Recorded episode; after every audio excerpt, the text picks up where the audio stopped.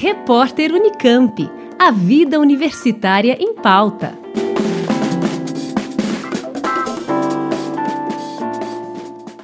A liberação do uso de máscaras em locais abertos e fechados, oficializada pelo governo de São Paulo em todo o estado, não mudou a rotina nas três universidades públicas paulistas. Unesp, USP e Unicamp decidiram manter o uso da máscara em suas unidades em qualquer ambiente. O comprovante de vacina também faz parte do protocolo das três instituições. As medidas valem para estudantes, professores, funcionários e os visitantes que circularem pelas instalações das universidades.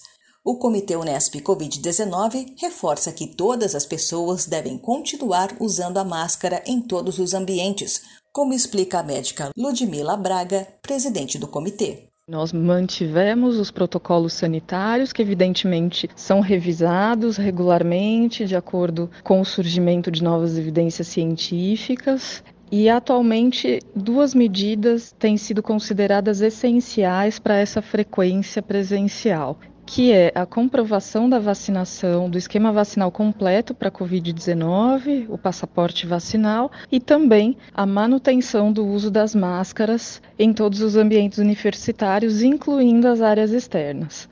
Nós entendemos que a suspensão dessa medida ainda é algo precoce que pode impactar negativamente no desenvolvimento das atividades presenciais, no aumento do número de casos Entendemos que o cenário epidemiológico precisa estar melhorado em relação ao cenário atual para que a gente possa avaliar futuramente a possibilidade dessa suspensão. O uso de máscaras vale para salas de aula, laboratórios e áreas externas. As atividades presenciais na graduação e pós-graduação na Unesp começaram oficialmente dia 7 de março em todas as unidades do estado. A Unesp tem cerca de 40 mil alunos da graduação e outros 14 mil cursam após. Na USP e na Unicamp, as aulas presenciais de 2022 começaram no dia 14.